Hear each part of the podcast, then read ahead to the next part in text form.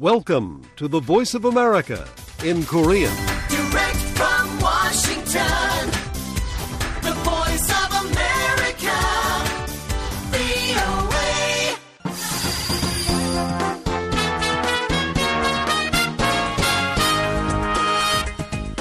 여러분 안녕하십니까? 여기는 미국의 수도 워싱턴에서 보내드리는 VOA 방송입니다. 지금부터 VOA 아침 방송을 시작하겠습니다. VOA 방송은 매일 새벽 2시부터 3시까지 그리고 매일 아침 4시부터 6시까지 또 저녁 8시부터 자정까지 세 차례 보내드립니다. VOA 방송은 객관적이고 공정하며 포괄적인 한반도와 미국 그리고 세계 소식과 함께 각종 정보와 교양, 오락 등 다양한 프로그램을 전해드리고 있습니다. 비오의 세계뉴스입니다. 기시다 후미오 일본 총리가 14일 불법 비자금 의혹을 받는 강요 4명을 교체했습니다. 이날 교체된 강요는 관방장관과 경제산업성 장관, 농림수산성 장관 등입니다. 기시다 총리는 비자금 의혹 문제와 관련해 문제와 원인을 파악하는 것이 최우선이라며 당내 의원들과 논의해 문제 처리 방식과 재발 방지를 위한 방안을 결정하겠다고 밝혔습니다. 한편 기시다 내각에 대한 지지율이 처음으로 20% 밑으로 떨어지며 17% 선으로 집계됐습니다. 일본 지지통신이 14일 발표한 여론조사에서 12월 기시다 총리 내각에 대한 지지율은 전달에 비해 4.2%포인트 떨어져 17.1%를 기록했습니다. 이는 2012년 12월 자민당이 민주당에 이어 다시 여당 자리를 차지한 후 최저 수준입니다. 또 자민당 내각 지지율이 20% 밑으로 떨어진 것은 2009년 9월 아소다로 총리 정권이 13.4%를 기록한 이후 처음으로 민주당의 정권을 내주기 직전이었습니다. 최근 기시다 내각은 집권 자민당 최대 파벌인 전 아베 신조 총리 파벌을 비롯해 당내 각 파벌의 비자금 의혹으로 검찰이 수사를 받고 있습니다. 일본과 영국, 이탈리아 국방수장들이 14일 차세대 전투기를 공동 개발해 2035년까지 실전 배치하는 데 합의했습니다. 기하라 미노루 일본 방위상과 그랜트 셰프스 영국 국방장관, 구이도 크로세토 이탈리아 국방장관은 이날 일본 도쿄에서 열린 3자 회담에서 이같이 합의하고 전투기 개발을 위한 공동기구인 국제 전투항공 프로그램 설립 문건에 서명했습니다. 새 국가의 차세대 전투기 개발은 2025년에 본격 착수될 예정인 것으로 알려졌습니다. 기아라 방위상은 이날 회담 뒤 공동 기자회견에서 새 나라의 전투기 공동 개발을 역사적 프로그램으로 평가하며 공중에서의 우위를 확보하고 효과적인 억제를 가능하게 하는데 필수적이라고 말했습니다. 셰프스 영국 장관도 이번 계획이 집단 안보를 강화시킬 것이라면서 유럽에서 인도태평양까지 위기와 문제는 모두에게 명확하다고 말했습니다. 한편 일본이 다국적 기구에 참여해 군사 장비를 공동 개발하는 것은 이번이 처음입니다. AP통신은 중국과 러시아, 북한의 군사적 위협이 증가하는 데 따른 협력의 일환이라고 보도했습니다. 중국과 러시아 군용기 6대가 14일 한반도 동해 한국 방곡식별구역에 진입했습니다. 한국군 합동참모본부는 중국 군용기 2대와 러시아 군용기 4대가 한반도 시각으로 이날 오전 11시 53분부터 12시 10분까지 17분간 한국, 방, 한국 방공식별구역에서 비행한 뒤 동쪽으로 빠져나갔다고 밝혔습니다. 합참은 이들 군용기들이 방공식별구역에 진입하기 전부터 이를 식별하고 있었으며 공군 전투기를 출격시켜 우발 상황에 대비한 전술 조치를 실시했다고 설명했습니다. 다만 이들 군용기들은 한국 영공을 침범하진 않았다고 합참은 밝혔습니다. 방공식별구역은 한 나라가 영공 방위를 위해 국제관행상 영공방 일정한 거리에 설정하는 공역으로 해당국은 방공식별구역 진입 항공기의 식별, 통제 조치 등을 할 수 있습니다. 중국과 러시아 군용기들은 지난 6월에도 한반도 동해안 일대에서 한국 방공식별구역을 넘나드는 비행을 한 바 있습니다. 미국 하원이 13일 조 바이든 대통령에 대한 탄핵조사 결의안을 통과시켰습니다. 공화당이 다수인 하원은 이날 표결에서 이미 진행 중인 바이든 대통령에 대한 탄핵 관련 조사를 공식 승인하는 내용의 결의안을 의결했습니다. 이날 표결에서 공화당 의원들은 전원 찬성했고 민주당 의원들은 전원 반대표를 던졌습니다. 하원을 장악한 공화당은 그동안 법제사법위원회와 세입위원회, 감독위원회 등 3개 상임위원회에서 지난 9월 공화당 소속 케빈 맥카시 당시 하원의장의 지시로 바이든 대통령 탄핵을 위한 조사를 진행해 왔습니다. 공화당의 조사는 바이든 대통령이 부통령 시절 아들 헌터 바이든 씨의 해외 사업에 관여해 부당 이득을 취했을 가능성에 초점을 맞춰왔습니다. 바이든 대통령은 이날 표결 직후 성명을 통해 공화당이 주도한 이번 표결은 근거 없는 정치적 술수라면서 공화당이 민생과 안보 등 긴급 현안을 처리하는 대신 자신을 탄핵하기 위한 시간 낭비를 하고 있다고 비난했습니다. 한편 하원에서 바이든 대통령에 대한 탄핵 소추안이 가결되더라도 민주당이 다수인 상원에서 통과될 가능성은 없는 상황입니다. 세계뉴스 김지원이었습니다.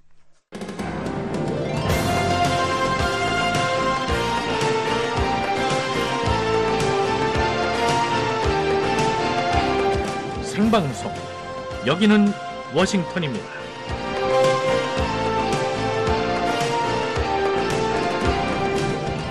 부부 사이, 연인 사이에 한 사람이 고혈압이면 다른 사람도 고혈압이 될 가능성이 높다는 연구 결과가 나와서 시선을 끌고 있습니다. 고혈압은 나이 든 사람에게 흔하다는 것은 잘 알고 계시죠? 또 대개 질병은 유전적인 영향을 중요하게 보는데요. 어, 이렇게 혈연 관계는 아니지만 오랫동안 함께 살아온 부부나 연인 사이에 고혈압이 공유된다는 사실이 연구를 통해서 확인된 겁니다. 미국 미시간대와 에모리대, 컬럼비아대 연구진의 공동 연구입니다. 최근에 국제학술지 미국 심장협회지에 실렸는데 어, 인도에서 약 2만 쌍, 중국에서 6천 쌍, 미국과 영국에서 약 5천 쌍의 부부나 동거하는 중장년층 커플을 대상으로 조사했습니다.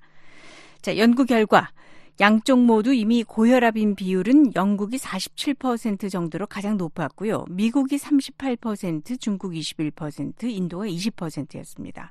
어, 그런데 연구진이 특히 더 주목한 것은 커플 한 명이 고혈압일 때 다른 한 명도 혈압이 높아질 가능성이 어느 정도인가 하는 것이었는데요. 어, 미국과 영국의 커플은 9% 정도로 비율이 나왔고요. 인도가 19%, 중국은 26%까지 올랐습니다. 사는 곳, 자산 정도, 결혼 기간, 교육 정도, 연령대를 기준으로 분석한 결과도 크게 다르지 않았습니다. 어, 연구진은 공동생활을 중시하는 문화일수록 부부나 연인 사이에 이렇게 고혈압을 공유할 가능성이 높다고 해서 그랬습니다.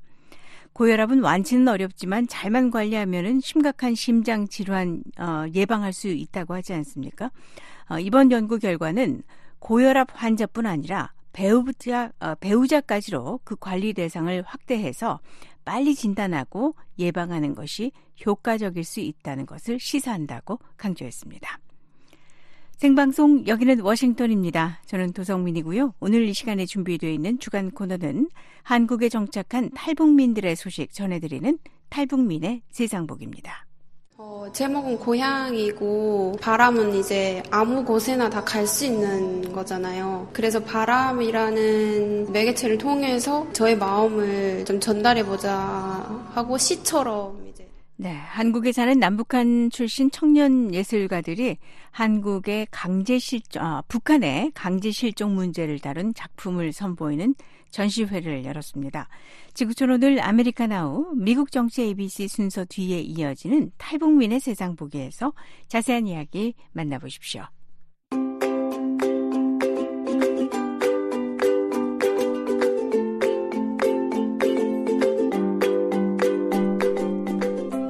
네, 이곳 워싱턴 DC는 지금이 12월 14일 목요일이고요. 오후 2시 9분이 지났습니다. 현재 기온은 7도, 맑은 날입니다. 북한의 날씨는 어떨까요? 한국 기상청이 제공하는 날씨 정보입니다. 오늘 북한은 대체로 흐리고 저녁까지 모든 지역에 많은 양의 겨울비나 눈이 이어지겠습니다. 아, 많은 곳은 80mm 이상의 비가 내리겠고요. 눈도 60에서 70cm 이상 쌓이는 곳이 많습니다. 북부를 제외한 대부분 지역으로 바람이 많이 불겠고요. 월요일까지 맹추위가 이어집니다. 어, 최저 기온은 영하 10도에서 영상 5도, 낮 최고는 영하 6도에서 영상 5도입니다. 주요 도시의 기온을 보실까요? 평양의 아침 최저는 영상 1도, 개성은 3도, 원산이 0도입니다. 신의주의 아침 최저가 영하 3도고요. 함흥이 영하 2도, 중강 영하 10도, 해산 영하 7도로 예보돼 있습니다. 낮에는 평양이 3도까지만 오르겠고요. 개성은 4도, 원산 2도입니다. 신의주의 낮 최고 영하 2도, 중강은 영하 6도, 해산은 영하 2도로 예보돼 있습니다. 네, 동해상 흐리고 비나 눈 내리겠습니다. 앞바다 물결 2에서 5m, 먼바다는 6m까지 매우 높게 일겠고요. 서해도 흐리고 비나 눈 내리는 날씨입니다.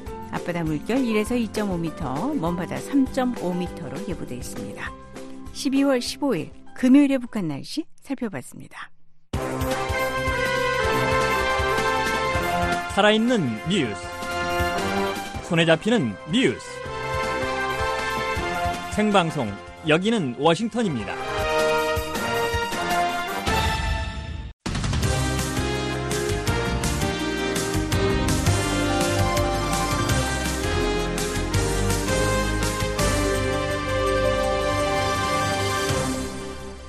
세계 여러 나라의 주요 소식 전해드리는 지구촌 오늘 순서입니다. 지금 시각 세계에는 어떤 일들이 일어나고 있을까요? 박영석 기자와 함께하겠습니다. 안녕하십니까? 네, 안녕하십니까? 예, 오늘 어떤 소식입니까? 네, 유럽연합 EU 정상들이 우크라이나의 EU 가입 협상을 시작할 것인지 여부를 논의하기 시작했습니다. 이런 가운데 빅토르 오르반 헝가리 총리는 협상에 반대한다는 기존의 입장을 다시 확인했습니다. 미얀마 정부군과 반군 연합이 임시 휴전에 동의했다고 중국 정부가 밝혔습니다. 아, 마지막으로 홍콩 당국이 해외에 체류 중인 민주화 운동가들에 대해서 현상금을 걸었다는 소식 전해드리겠습니다. 네. 자, 지구촌 오늘 첫 소식입니다. 유럽연합 EU 본부가 있는 벨기에 브뤼셀에서 14일 EU 정상회의가 시작됐죠. 네, 이 회의는 15일까지 이어지는데요. 이번 정상회의에서는 우크라이나의 EU 가입 협상 개시 여부와 우크라이나에 대한 재정 지원 방안 등이 논의됩니다. 네. 자, 이번 정상회의에서 제일 중요한 의제는 역시 그 우크라이나의 EU 가입을 위한 협상을 시작할 것인지 이것을 결정하는 문제인데요. 네, 맞습니다. 우크라이나는 지난해 러시아와의 전쟁이 시작된 이후 EU 가입 신청을 했는데요. 어, 그런데 EU 가입을 위해서는 우크라이나와 EU가 협상을 해야 합니다. 이를 위해서 먼저 이 협상을 시작할 것인지 여부를 결정해야 합니다. 네, 그것도 역시 만장일치 동의가 필요하지 그런 필요한 그런 상황인 거죠. 네, 맞습니다. 27개 EU 회원국 모두가 동의해야지 협상을 시작할 수 있습니다. 현재 헝가리를 제외하고 모든 회원국들이 이 협상 개시에 찬성하고 있습니다. 하지만 헝가리는 해당 협상뿐만 아니라 이 540억 달러에 달하는 우크라이나 재정 지원도 반대하고 있습니다. 네. 자, 유럽연합 회원국 가운데 헝가리 말고도 우크라이나 지원에 부정적인 나라가 있지 않습니까? 네, 슬로바키아입니다. 슬로바키아의 로베르토 피초 총리는 지난달 우크라이나에 대한 군사 원조를 중단하겠다고 발표했습니다. 하지만 피초 총리는 우크라이나와의 EU 가입 협상 개시에는 동의하겠다고 말했습니다. 네. 자, 헝가리는 왜 협상에 반대하는 겁니까? EU에 가입하려면 EU가 요구하는 기준을 충족해야 하는데요. 그런데 우크라이나가 이 기준을 충족하지 못하기 때문에 협상을 시작할 수 없다는 게 헝가리의 주장입니다. 오르반 총리는 13일 의회에서 전쟁과 부패, 대규모 농업 부문, 또 헝가리 소수민족에 대한 학대가 우크라이나의 EU 가입 자격을 박탈한다면서 우리는 유럽 내 일반적인 정서를 대변한다고 주장했습니다. 네. 자, 오르반 총리가 브뤼셀에 와서는 이 문제 관련해서 어떤 이야기 했습니까? 네, 정상회의장에 도착해서 지금 우크라이나 가입 문제를 논의할 이유가 없다고 말했습니다. 또 나중에 우크라이나가 사전 조건들을 충족하면 다시 와서 이 문제를 다뤄야 한다고 말했습니다. 네. 자, 우크라이나가 그 협상 자격이 없다는 헝가리 주장에 대해서 이유는 어떻게 보고 있습니까? EU 집회위원회는 우크라이나가 앞서 EU가 제시한 협상 개시 조건 7개 가운데서 6개를 충족했다고 발표한 바 있습니다. 우크라이나도 사전 조건을 충족했다고 주장하는데요. 볼로디미르 젤런스키 우크라이나 대통령은 어, 최근에 노르웨이를 방문한 자리에서 우리는 매우 건설적이었고 모든 걸 다 했으며 EU의 권고를 완수했다고 주장했습니다. 네. 자, 젤렌스키 대통령도 이번 EU 회의에 참석했습니까? 젤렌스키 대통령은 14일 영상으로 참석했습니다. 젤렌스키 대통령은 오늘 유럽이 우유부단하지 않은 게 매우 중요하다면서 우크라이나인들과 그들의 유럽에 대한 믿음을 배신하지 말아 달라고 말했습니다. 네. 자, 이런 가운데 13일에는 EU가 헝가리에 배정된 그 경제 회복 기금 동결을 풀었다고 하네요. 네, EU는 13일 헝가리가 110억 달러에 달하는 경제 회복 기금을 사용하는 걸 허용했습니다. EU 집행위원회는 1년 전에 헝가리 민주주의가 후퇴했다는 예, 이유를 들어서 헝가리가 해당 기금에 접근하는 걸 막은 바 있습니다. 네. 자, EU가 왜 봉쇄를 해제해 준 걸까요? 네, EU 집행위원회는 헝가리가 EU가 제기한 우려 가운데서 일부 특히 사법 개혁에 대한 우려를 해결했기 때문에 이 기금 동결을 해제한다고 설명했습니다. 하지만 이번 조처가 우크라이나 EU 가입 협상과 지원에 반대하고 있는 오르반 정부를 회유하기 위한 시도로 보인다는 지적도 나오고 있습니다. 그러니까 헝가리가 협상과 지원에 찬성하도록 어떤 영향을 미치려고 동결을 풀어줬다는 얘기네요. 네, 앞서 EU 관리들과 외교관들은 오르반 정부가 기금 동결 해제를 끌어내기 위해서 예, 우크라이나 가입 협상 지원 문제를 협상 카드로 쓰는 걸로 보인다는 지적도 했습니다. 네. 자, EU 정상들이 우크라이나의 그 EU 가입 문제를 논의하기 시작했는데 어, 이런 가운데 블라디미르 푸틴 러시아 대통령이 기자회견을 했네요. 네, 푸틴 대통령이 14일 기자회견을 통해서 여러 가지 현안에 대한 입장을 밝혔는데요. 먼저 우리는 일정한 조건 아래 우크라이나에서의 평화에 동의하거나 그렇지 않으면 무력으로 문제를 해결할 거라고 말했습니다. 또 우크라이나에 대한 외부 지원이 다해가고 있는 걸로 보인다면서 우리가 우크라이나에서 설정한 목표에 도달해야 평화가 있을 거라고 강조했습니다. 네. 자, 푸틴 대통령이 당초에 그 내세웠던 우크라이나 전쟁의 목표가 어떤 것이었습니까? 네, 우크라이나의 비군사화 그리고 비나치화입니다. 아, 푸틴 대통령은 또 현재 우크라이나군 61만 7천 명이 우크라이나에서 싸우고 있다면서 우크라이나 전쟁의 목표는 변하지 않았다고 말했습니다.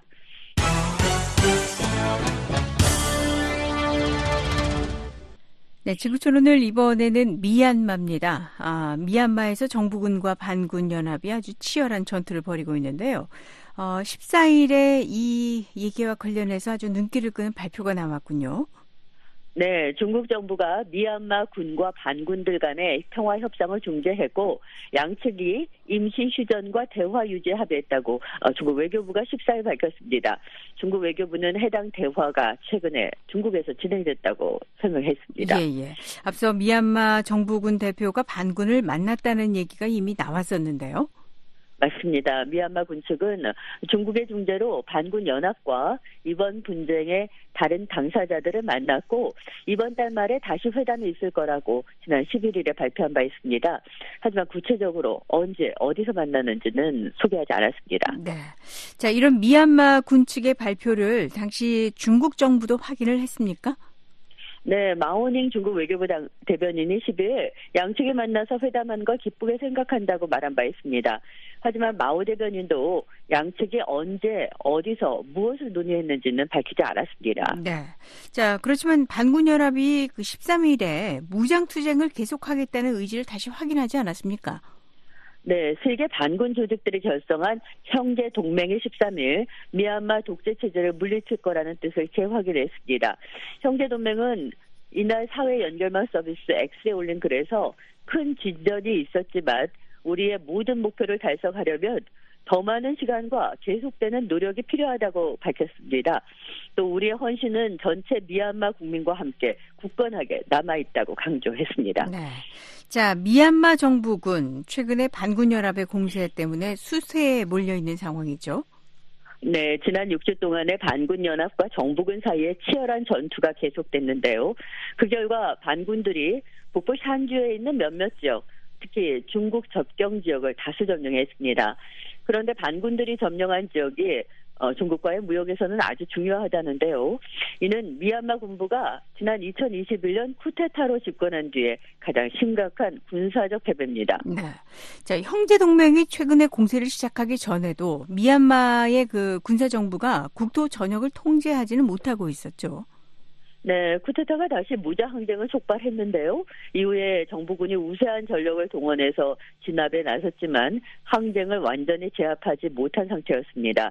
그런데 이번에 반군 공세 이후에는 반군들이 정부군을 물리칠 수 있다는 말도 나오고 있습니다. 네. 자, 그 형제 동맹에는 어떤 반군 조직들이 들어가 있습니까? 네, 반군 연합은 미얀마 민족 민주 동맹군과 아라칸군 그리고 탕 민족 해방군으로 구성돼 있는데요. 이 가운데 미얀마 민족 민주 동맹군이 동맹을 주도하고 있습니다. 형제 동맹은 지난달 말에 새로운 단계 작전을 펼칠 준비가 됐다고 선언한 바 있습니다. 네. 미얀마 군부는 지금의 상황을 상당히 우려하고 있, 있다고 하지 않습니까? 네, 민수의 대통령 권한 대행은 지난달 초에 샨주에서 발생한 전투를 정부가 통제하지 못하면 나라가 쪼개질 위험이 있다고 경고한 바 있습니다. 네. 중국도 미얀마 접경 지역에서 치열한 전투가 벌어지는 것 우려하고 있지요. 네, 그래서 위험한 지역에 있는 자국민들을 대피시켰고요. 이번에 분쟁을 끝내라고 계속해서 요구해 왔습니다. 중국 정부는 최근 미얀마에 관리를 보내서 중국 기관과 직원 또 중국 미얀마 합작 사업의 보호를 강화하기 위한 조처를 하라고 촉구한 바 있습니다. 한편 마오닝 외교부 대변인은 14일 정례 브리핑에서 분쟁 당사자들이 합의 사항을 지키고 최대한 자제력을 발휘하며 솔선해서 현재 상황을 완화하길 기대한다고 말했습니다.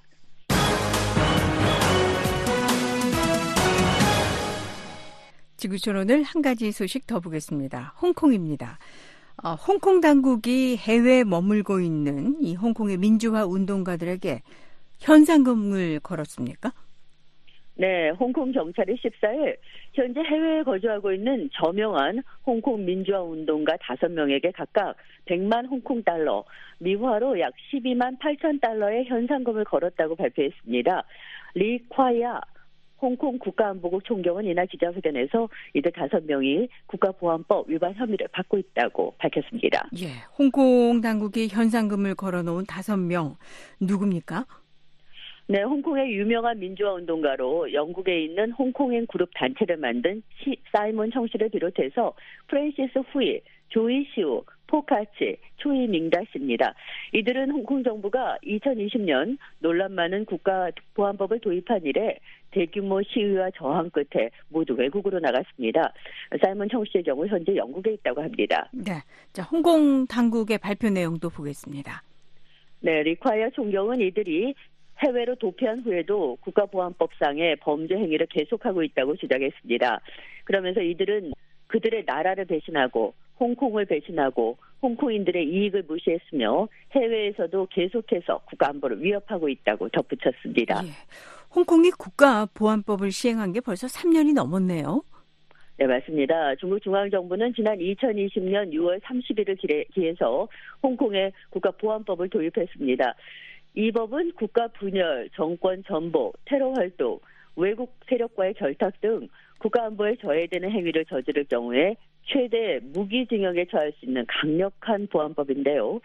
특히 법령 문구가 모호하고 자의적인 해석이 가능해서 큰 논란이 있었습니다.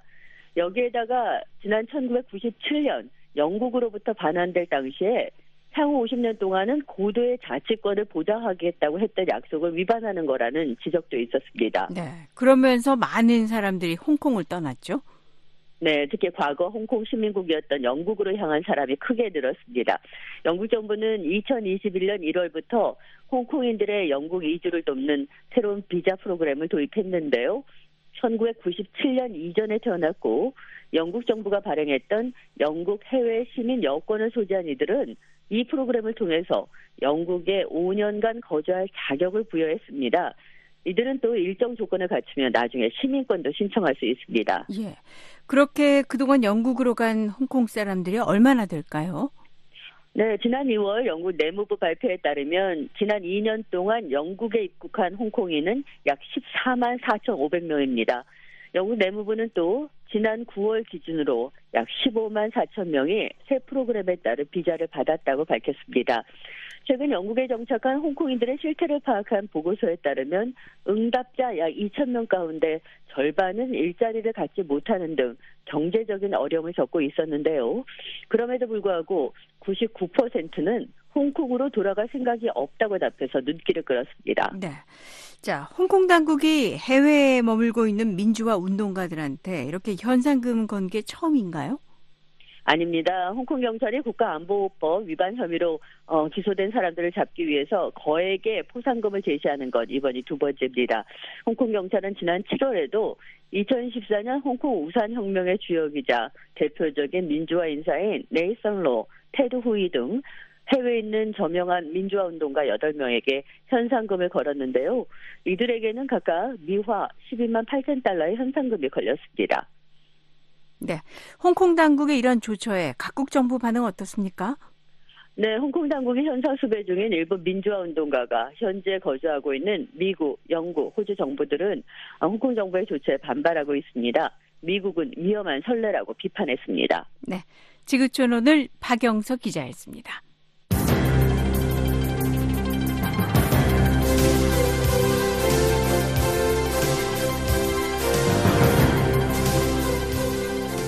생방송 여기는 워싱턴입니다. 이번에는 생생한 미국 뉴스 전해드리는 아메리카 나우 순서입니다. 김현숙 기자와 함께하겠습니다. 어서 오십시오. 네, 안녕하십니까? 네, 오늘 어떤 소식입니까? 네, 미 하원이 조 바이든 대통령에 대한 탄핵 조사 결의안을 통과시켰습니다. 이런 가운데 2020 대선 결과를 뒤집으려 한 혐의로 기소된 도널드 트럼프 전 대통령 사건에 담당한 판사가 재판 일정 진행을 중지한다고 결정했습니다. 미 연방준비제도가 현재 기준금리 5.25에서 5.50%를 유지하기로 했습니다. 이는 연준이 세 번 연속 기준금리를 동결한 것으로 연준은 긴축 통화 정책을 끝낸 시점이 왔다고 밝혔습니다. 미 당국이 청정에너지 관련 제품 제조업체에 대한 세액 공제를 추진하기로 했는데요. 관련 소식 이어서 전해드리겠습니다. 네. 아메리카나우 먼저 의회부터 가겠습니다. 하원에서 조 바이든 대통령에 대한 탄핵 조사 결의안이 통과됐죠? 네, 하원은 13일 본회의를 열고 바이든 대통령에 대한 탄핵 조사 결의안을 표결에 붙였습니다. 탄핵 조사 결의안이 통과되기 위해선 전체 의석 중 절반의 찬성이 필요한데요. 표결 결과 찬성 221표 대 반대 212표로 통과됐습니다. 공화당 의원 전원이 찬성하고 민주당 의원 전원이 예, 반대한 겁니다. 네. 자, 바이든 대통령에 대한 대한 그 탄핵 조사는 어떻게 진행하게 된 겁니까? 예, 바이든 대통령이 부통령으로 재임 중이던 지난 2009년부터 2017년 사이 차남인 헌터 바이든 씨의 해외 사업에 관여했고 이를 통해서 이득을 취했다는 것이 공화당 측 주장입니다. 케빈 메카시 전 하원 의전, 의장이 재임 중이던 지난 9월 탄핵 조사를実施했고요. 이후 약 석 달 뒤 탄핵 조사가 공식적으로 의회에서 승인된 겁니다. 현재 하원 감독위원회가 주도해서 탄핵 조사를 벌이고 있는데요.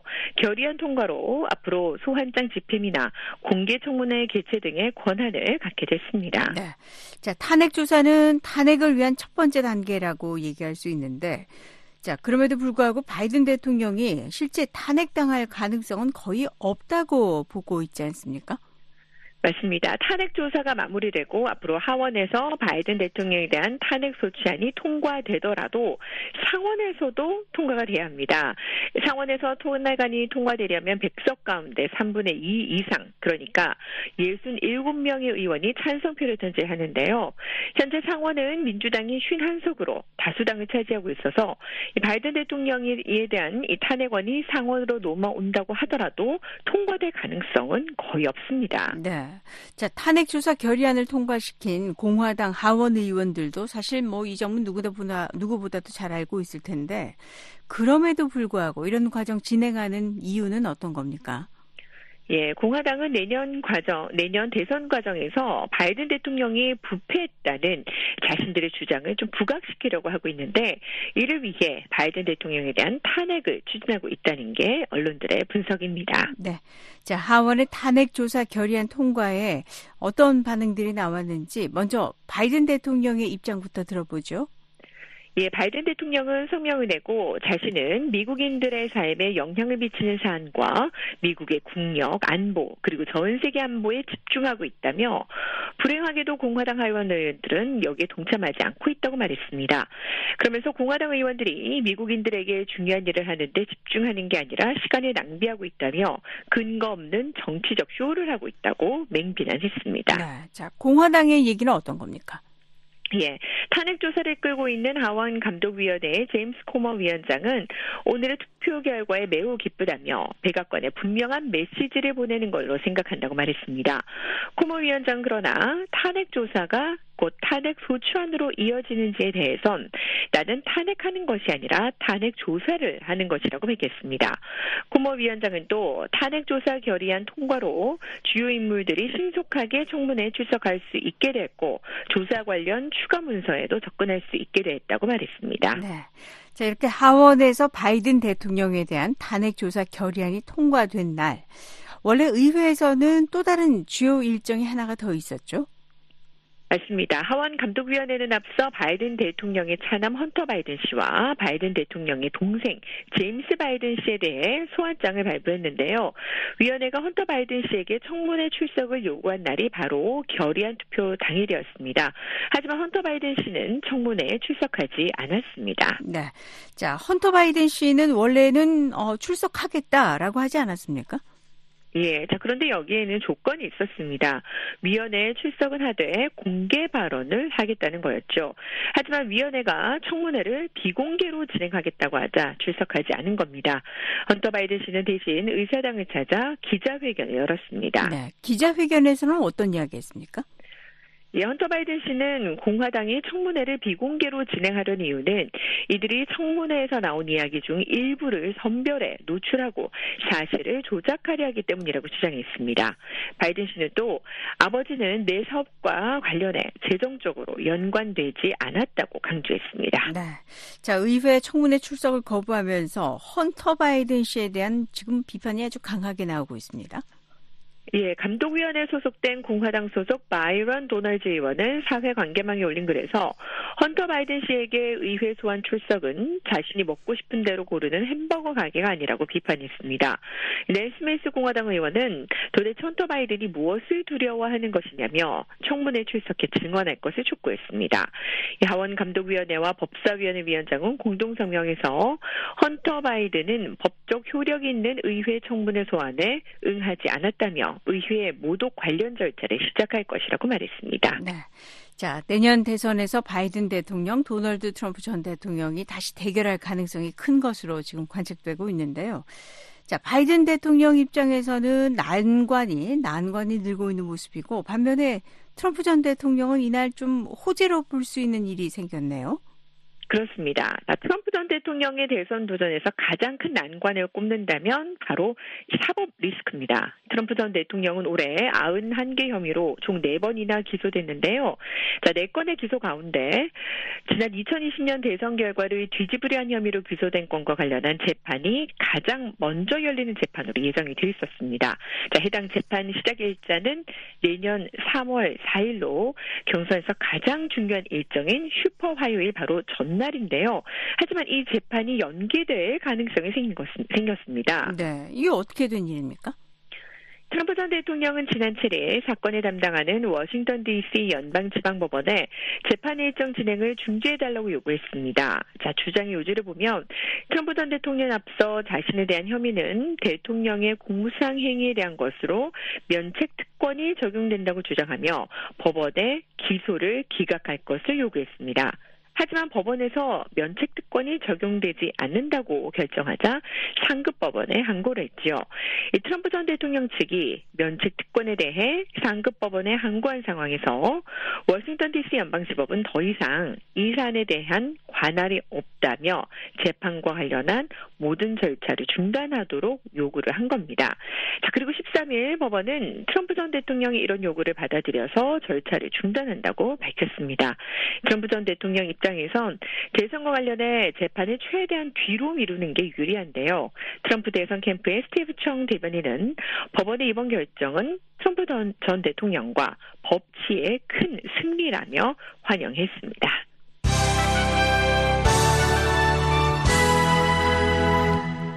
아메리카 나우 이번에는 금리 소식입니다. 미국의 중앙은행인 연방준비제도 연준이 기준금리 동결했네요. 네, 연준은 지난 12일과 13일 이틀간 열린 연방 공개 시장위원회 FOMC 회의 후에 기준금리를 동결한다고 밝혔습니다. 이로써 미국의 기준금리는 5.25%에서 5.5%를 유지하게 됐습니다. 네. 자, 연준은 지난해부터 아주 공격적으로 기준금리를 올렸죠. 맞습니다. 지난해 치솟는 물가 문제가 미국 경제 내관으로 떠올랐습니다. 지난해 6월에는 연간 물가 상승률이 9.1%에 이르기도 했죠. 자, 이에 대해 연준은 지난해 3월부터 본격적으로 기준금리 인상에 나섰는데요. 지난 7월까지 모두 11차례 걸쳐 기준금리 인상을 단행했습니다. 하지만 지난 9월과 11월에 이어 12월까지 세번 연속으로 기준금리를 동결한 겁니다. 네.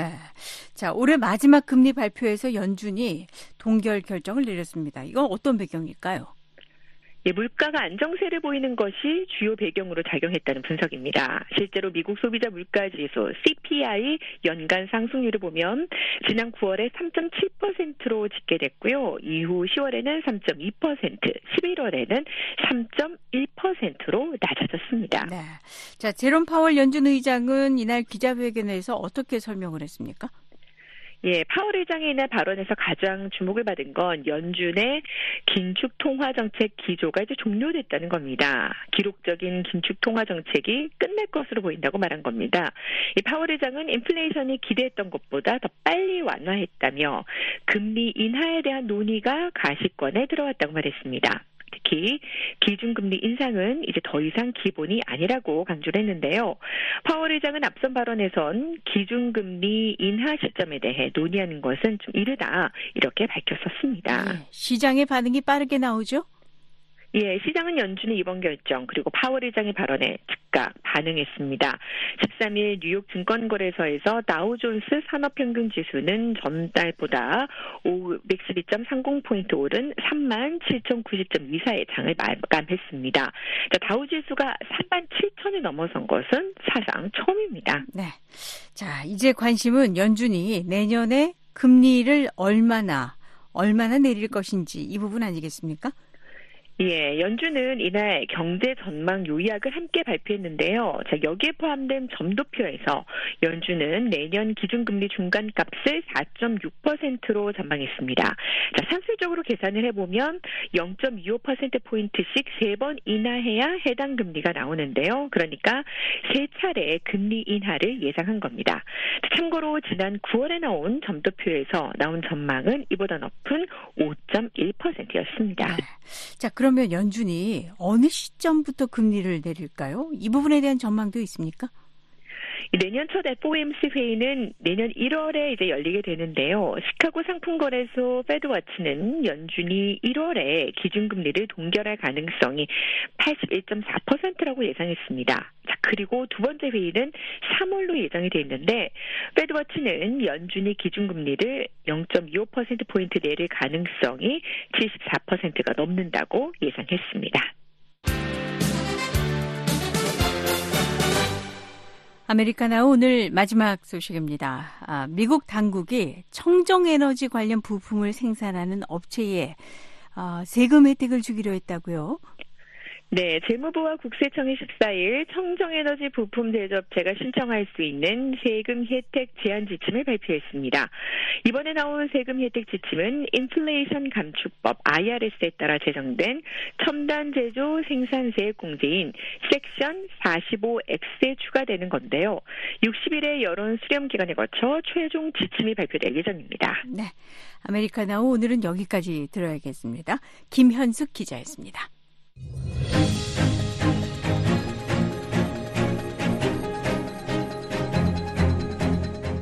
미국 정치 제도의 내력과 현재를 소개해드리는 미국 정치 ABC입니다. 미국 연방 법무부 안에는 건국 초기부터 집행부와 사법부 사이에 중요한 고리 역할을 수행한 기관이 있었습니다. 바로 연방 보안관실입니다.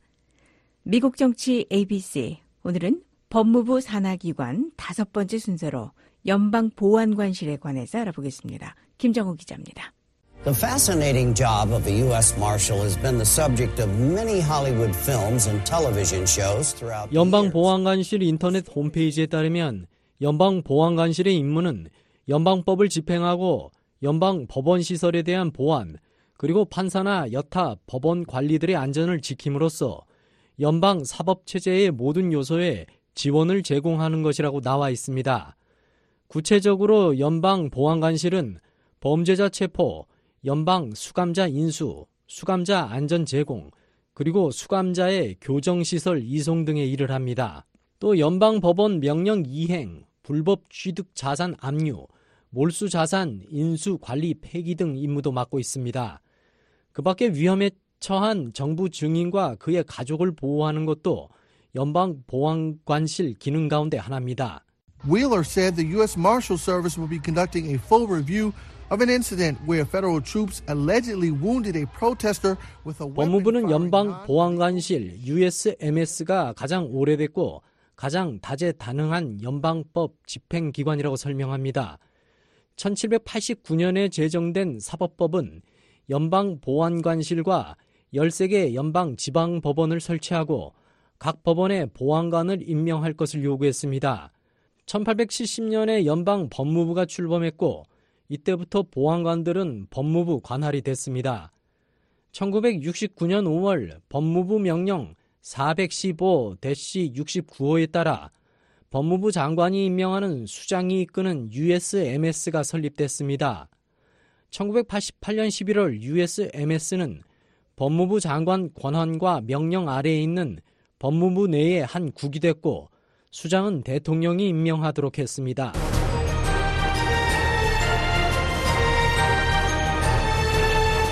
현재 USMS는 미국과 미국령에 설정된 94개 사법구역에 500개에 달하는 사무소를 두고 있습니다. 또 해외에도 현장 사무소 4곳이 있습니다. USMS의 수장과 94명의 보안관은 대통령이 임명합니다. USMS에는 운영 관리 직원 5천명 이상, 그리고 법원 보안 관리 약 6천명 등만 명이 넘는 직원들이 일하고 있습니다. USMS의 한 해 운영 예산은 38억 달러가 넘습니다. 현 USMS의 수장은 지난 2021년 4월에 취임한 로널드 데이비스 국장입니다.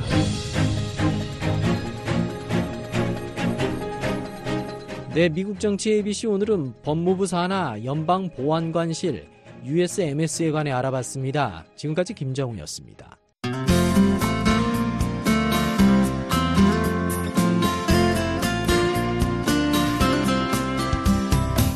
남북한 출신 청년 예술가들이 북한 사람들의 강제 실종 문제를 다룬 작품을 전시회를 열어서 소개하고 있습니다. 가족이 실종된 피해자들의 이야기를 담아낸 그림도 있고 소설도 있고 서예 글씨도 있습니다. 한국에 정착한 탈북민들의 다양한 삶의 이야기 전해드리는 탈북민의 세상 보기에서 전시회 현장의 목소리 담았습니다. 서울에서 동혜원 기자입니다. 어, 제목은 고향이고 바람은 이제 아무 곳에나 다 갈 수 있는 거잖아요. 그래서 바람이라는 매개체를 통해서 저의 마음을 좀 전달해보자 하고 시처럼 이제 전시회에 참여한 탈북 청년 예술가 김현정 씨가 고향이라는 서예 작품을 소개하고 있습니다. 이번 전시회는 USAU 통일대학생 동아리연합과 IRI, BYFI 의회가 주최했고요. 서울 유엔인권 사무소와 주한 스위스 대사관이 후원했습니다. 전시회를 열게 된 취지, 먼저 USAU 김승현 대표에게 들어봅니다. 이제 북한 인권이 심각한 거는 알고 있었는데 사실 북한에 의한 강제 실종이라는 게 국가가 피해자의 의사에 반해서 사라지게 만드는 거잖아요. 북한 강제 실종 같은 경우는 국가가 피해자의 납치 사실이나 생사 또는 소재에 대해서 알려주기 전까지는 피해자를 포함한 피해자의 가족분들 역시도 계속 끊임없는 고통에 있어야 되는 거잖아요. 근데 이런 피해자분들의 나이가 생각보다 고령이십니다. 그래서 어떻게 보면 다양한 북한 인권 문제들 중에서도 타임 리밋이 걸려 있다고 생각을 했고 우리가 이런 문제를 역사 속으로 사라지지 않게 남기기 위해서는 전시회나 아니면 다른 사람들이 많이 볼 수 있는 프로그램을 구성해가지고 북한 강제 실종에 대해서 알려야 된다라는 생각을 가지고 이 전시회를 기획하게 되었던 것 같습니다. 이번 전시회에 참가한 대학생 청년 예술가는 모두 21명이고요.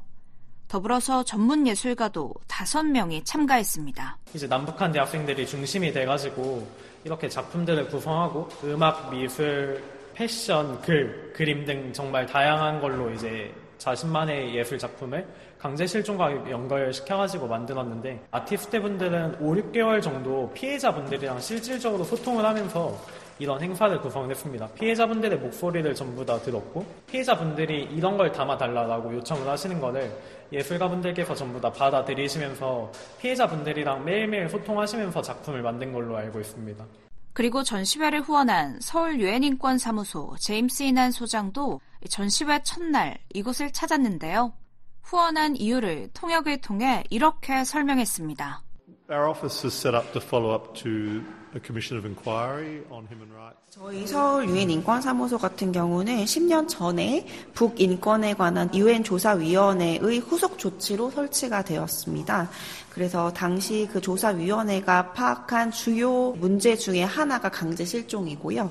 그렇기 때문에 이 강제 실종이 서울 사무소에서도 우선 순위에 놓여서 저희가 다루고 있고 최근에 그래서 이 강제 실종에 대한 보고서도 발간이 된 바 있습니다. 어, 이러한 차원에서 예술을 통해서 또 젊은 대학생들을 통해서 이런 메시지를 전달하면 좋을 것 같아서 전시를 후원하게 됐습니다. 전시회에 참여한 예술가 가운데 소설 작품을 낸 청년 예술가가 있는데요. 서강대학교 정치외교학과에 재학 중인 김동준 학생입니다. 보통 이런 문제를 접근하게 되면 사람들이 좀 정치적으로 생각을 하게 되는데 오히려 구체적인 사료를 보니까 아 이게 그냥 일상생활에서 불현듯 발현되는 게 엄청 많구나 싶었던 게 자라오면서 아버지나 어머니의 존재가 굉장히 당연한 건데 그게 어떤 모종의 이유로 부재했을 때 어떤 사람으로 성장하게 되는지 아니면 성장하는 과정에서 어떤 마음의 상처들이 나오게 되는지 이런 것들이 드러나더라고요. 더불어서 여기에 대해서 사회적인 시선이 부정적으로 오게 되면은 청소년 때나 아니면 어렸을 때 어떻게 성장 과정을 밟게 되는지가 좀 나오더라고요. 그래서 이런 것들이 소설로 말씀드리면 참 좋겠다 싶어가지고 표현하게 됐습니다. 이 작품 제목은 파도 너머에 있고요. 아빠를 잃은 아이와 그 가족이 어떻게 살아가는지, 또 상실의 아픔을 아는 채 또 앞으로는 어떻게 살아야 할지 그 이야기를 담고 있습니다. 주인공은 청소년기의 남자아이로 잡았습니다. 이 남자아이는 아빠 얼굴을 기억하지 못할 정도 어렸을 때 아빠가 납치가 됩니다. 그리고 나서 가정이 붕괴가 돼요. 어머니는 아버지를 잊지 못해가지고 항상 현관 앞에서 아버지 기다리시는 모습이 연출이 되고 물고기 장사하면서 바다에 혹시 아빠가 올까봐 항상 기다리시는데 그런 거에 대해서 굉장히 실증을 많이 느끼는 친구예요. 어느 날 이 친구 중에 한 명이 똑같이 아버지가 납치가 된 거예요. 그래서 이제 자기와 같은 슬픔을 짊어진 사람한테 대해서 자기 어떤 태도를 취해야 되지? 이렇게 혼란스러워하는 와중에 그 다른 피해자 친구가 먼저 이 주인공한테 손을 건넵니다. 아, 사실 자기도 아빠가 보고 싶었고 그리워했었구나. 그러면서 이 자기 작품을 통해 전하고 싶은 메시지를 전했는데요. 자기가 아프다는 이유로 다른 사람들을 단절할 것이 아니라 다른 아픔을 가진 사람들도 이제 보듬해 줄 수 있는 것들을 피해자분들의 상실 경험을 통해서라도 좀 얻어가시면 좋지 않을까 싶었습니다. 어떻게 보면은 어머니, 아버지 밑에서 행복하게 자란다는 게 굉장히 평범하고 일반적이지만은 이분들 입장에서는 그게 일생일대 목표입니다. 이룰 수 없는 목표기도 하고 평소에 당연하다고 치부했던 것들이 얼마나 소중한 감정이고 일상인지를 깨닫게 되시면 저는 너무 행복할 것 같습니다. 그리고 또 다른 참여 예술가 가운데 강제 북송의 피해자인 탈북민 청년도 함께했는데요. 홍익대학교 섬유미술 패션 디자인학과에 재학 중인 청년 예술가 김현정 학생에게 들어봅니다. 이번 전시회는 제가 타인이 아닌 저희 가족이 이제 강제 북송을 당하였어가지고 그래서 이번 전시의 주제가 강제 실종이잖아요. 그래서 저희 가족이 강제 실종 당했으니까 그걸 계기로 전시에 참여하게 됐죠. 저희 작품은 의상이랑 서예 두 가지로 이제 준비를 했는데 어, 만드는 내내 좀 힘들었어요. 통일을 위해서 또 그리고 북한 사람으로서 어, 예술인으로서 처음으로 지금 제 전공을 살려서 작품을 만들게 됐는데 잘 해봐야겠다는 책 임감 때문에 그리고 또 엄마를 생각하면서 또 하다 보니까 아프기도 하고 마음이 좀 많이 쓰리기도 하고 그런 부분이 있었던 것 같아요. 탈북민 청년예술가 김현정 학생은 자기 전공을 살린 서예 작품도 선보였습니다. 제가 북한에 있을 때 서예랑 미술을 전공을 했었는데 그때 배운 서예로 이제 그 글씨체로 이렇게 북한 서예 작품을 냈습니다. 어, 북한 서예 특징은 좀 여러 가지 많은데 제가 쓴 거는 흘림체라고 붓을 엄청 흘리면서 내리 글로 쓰는 그런 서예입니다. 관람을 하시는 분들이 어, 북한 사람들의 그 아픔, 고통을 이번 전시를 통해서 조금이라도 알아가셨으면 좋겠고 고생하고 있는 사람들을 한 번씩 더 기억을 해주셨으면 좋겠다는 마음이 듭니다. 전시회 현장에는 강제 실종에 관심 있는 다양한 한국 시민이 찾아왔는데요. 그 중에서도 북송 제일교포협회 회장과 회원이 찾아왔고요. 남북한 출신 청년들도 관심 있게 이 작품을 둘러봤습니다. 북송 제일교포협회 일본에서 태어나서 지상낙원이라는 호위선전에 속아서 북한에 북송됐다가 탈북해온 그런 사람들로서의 협회 이 그림이 한마 한 60개 될까요? 한 50개 될까? 아마 50개, 60개의 그 사연을 담고 있는 것 같아요. 각자가 생각하는 마인드도 좀 다르겠지만은 단 하나 공통점은 북한에서의 인권 탄압과 노예와 같은 생활에서 살았다는 것 여기 다 있는 것처럼 우리는 북한을 깨워주고 정보를 넣어주고 하는 방법이 여러 가지인데 그 모든 걸 다 열어놔야 돼요. 우리는 어려서부터 일본에서 살았고 일본에서 북한에 갔잖아요. 50년 동안 감옥 같은 데서 살았거든요. 그러니까 지금 탈북하고 여기 오니까 정말 행복하게 살고 있어요. 이렇게 패션이나 굴로 변한 거는 모든 사람들한테 눈에 안 겨우지요. 그래서 말로 듣는 것보다는 좋은 것 같아요. 어, 요즘 세대 친구들은 남북 관계에 대해서 조금 회의적인 시각이 많은데 인권 주년을 이제 기념을 해서 조금 더 친숙하게 북한에 대한 이야기를 들을 수 있는 방법인 것 같아서 뜻깊은 전시회라고 생각합니다. 일단 문제 인식이 돼야지 문제 해결에 대한 논의가 이뤄질 수 있기 때문에 오늘의 전시회 개최와 같이 강제 실종과 북한의 실태에 대해서 알리는 것이 먼저 우선시 되어야 된다고 생각을 하고 많은 분들이 관심 관심을 가져주면 좋겠다고 생각합니다. 끝으로 서울 유엔인권 사무소의 제임스 이난 소장은 북한 강제 실종 문제와 더불어 내년에는 강제 노동에 더욱 주목하겠다고 통역을 통해 전했습니다. So it's it's one of a number of priorities, um, and it's our priority particularly this year. 저희 유엔 인권 사무소가 다루고 있는 많은 문제 중에 하나 올해 특히 저희가 강제 실종을 집중적으로 다뤘던 부분이 있고요. 내년 같은 경우는 저희가 아마 강제 노동에 좀 더 집중을 할 것 같습니다. 그래서 앞으로 이제 심각한 모든 인권 침해의 뭐 인권 상황과 관련해서 양면 접근을 항상 취하고 있습니다. 이 양면 접근이라고 하는 것은 인권 침해에 대한 책임 규명이 한쪽에선 필요하다는 것이고 이러한 인권 침해에 대해서 책임을 질 사람들이 반드시 책임을 지도록 하는 부분 그리고 북측 당국에게는 예를 들면은 이 실종된 이들에 대한 정보를 제공하도록 하는 부분들 이 책임 규명이라고 말씀드릴 수 있겠고요. 또 하나는 북측 정부와 계속해서 협력하고 관여하는 부분이 되겠습니다. 서울에서 VOA 동예원입니다. 생방송 여기는 워싱턴입니다. 계속해서 회화와 문법을 동시에 공부하는 Everyday English, VOA 매일 영어가 이어집니다.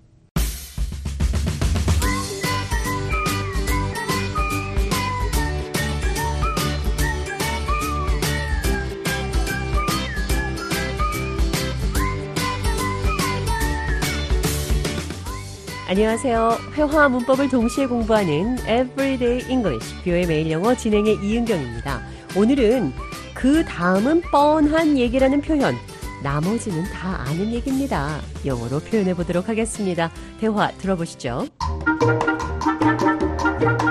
John, how did you become a voice actor? It's kind of a funny story. It all started because my dad used to work in Hollywood. He was involved in the animation industry, so I grew up surrounded by the magic of it all. I practically lived in those studios during my childhood. So, your dad working in Hollywood influenced your path into voice acting? Oh, totally. I think that constant exposure fueled my love for animation. I started imitating characters and doing silly voices just for fun. As I got older, I took acting classes and started auditioning for voice roles, and the rest is history. 잔에게 어떻게 하다가 성우가 됐는지 물었더니 아버지가 할리우드에서 일했다며 나머지는 다 아는 얘기라고 표현했습니다. The rest is history. 나머지는 역사다. 그러니까 역사처럼 너무 잘 알려진 이야기 이런 뜻입니다. It's well known to everyone. It's so obvious I don't have to explain. The outcome is well documented. The subsequent events are widely known. The events that ensued are now common knowledge. The rest is history. 그는 사랑에 빠졌고 나머지는 뻔한 얘기입니다. He fell in love.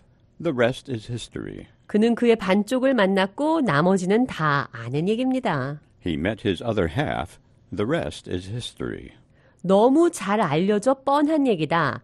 다 아는 얘기라는 표현. The rest is history. 자, 이 표현 기억하시면서 오늘의 대화 느린 속도로 한 번 더 들어보겠습니다. How did you become a voice actor? It's kind of a funny story. It all started because my dad used to work in Hollywood. He was involved in the animation industry, so I grew up surrounded by the magic of it all. I practically lived in those studios during my childhood. So, your dad working in Hollywood influenced your path into voice acting? Oh, totally. I think that constant exposure fueled my love for animation. I started imitating characters and doing silly voices just for fun. As I got older, I took acting classes and started auditioning for voice roles. And the rest is history. 대화 해석해 보겠습니다. How did you become a voice actor? 어떻게 해서 성우가 되었나요? It all started because my dad used to work in Hollywood. 모든 것은 아버지가 할리우드에서 일했었기 때문에 시작이 됐습니다. He was involved in the animation industry. 그는 만화 영화 산업과 관련돼 있었습니다. I practically lived in those studios during my childhood. 나는 내 어린 시절을 사실상 스튜디오에서 살았습니다. Your dad, working in Hollywood, influenced your path into voice acting? 당신의 아버지가 할리우드에서 일해 당신이 성우가 되는데 영향을 준 거네요? I think that constant exposure fueled my love for animation. 내 생각에 그 계속된 노출이 내 만화 영화 사랑을 부채질한 것 같아요. I started imitating characters and doing silly voices just for fun. 나는 등장 인물들을 따라하기 시작했고 재미로 우스꽝스러운 목소리를 만들었어요. As I got older, I took acting classes and started auditioning for voice roles, and the rest is history. 나이 들면서 연기 수업을 받기 시작했고 성우 오디션도 보고 나머지는 뻔한 얘기죠. The rest is history. 다음은 알고 있는 그대로예요. The rest is history. 자, 이 표현 기억하시면서 오늘의 대화 한 번 더 들어보겠습니다. How did you become a voice actor? Well, it's kind of a funny story. It all started because my dad used to work in Hollywood. He was involved in the animation industry, so I grew up surrounded by the magic of it all. I practically lived in those studios during my childhood. So your dad working in Hollywood influenced your path into voice acting? Oh, totally. I think that constant exposure fueled my love for animation. I started imitating characters and doing silly voices just for fun. Then, as I got older, I took acting classes and started auditioning for voice roles, and the rest is history.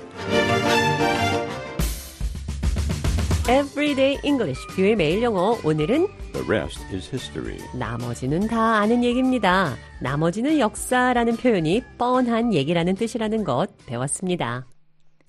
생방송 여기는 워싱턴입니다. 오늘 준비한 소식 여기까지입니다. 계속해서 세계 뉴스 워싱턴 뉴스 광장 이어집니다. 진행의 도성민이었습니다. 함께 해 주신 여러분 고맙습니다.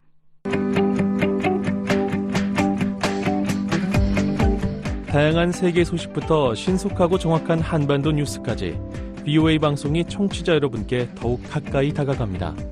휴대전화가 있으십니까? 휴대전화 모바일 사이트로 간편하게 접속하실 수 있습니다.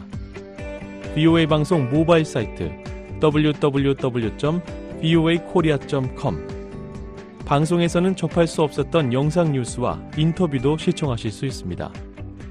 궁금했던 소식들 이제 VOA 방송 모바일 사이트를 통해 만나보시기 바랍니다.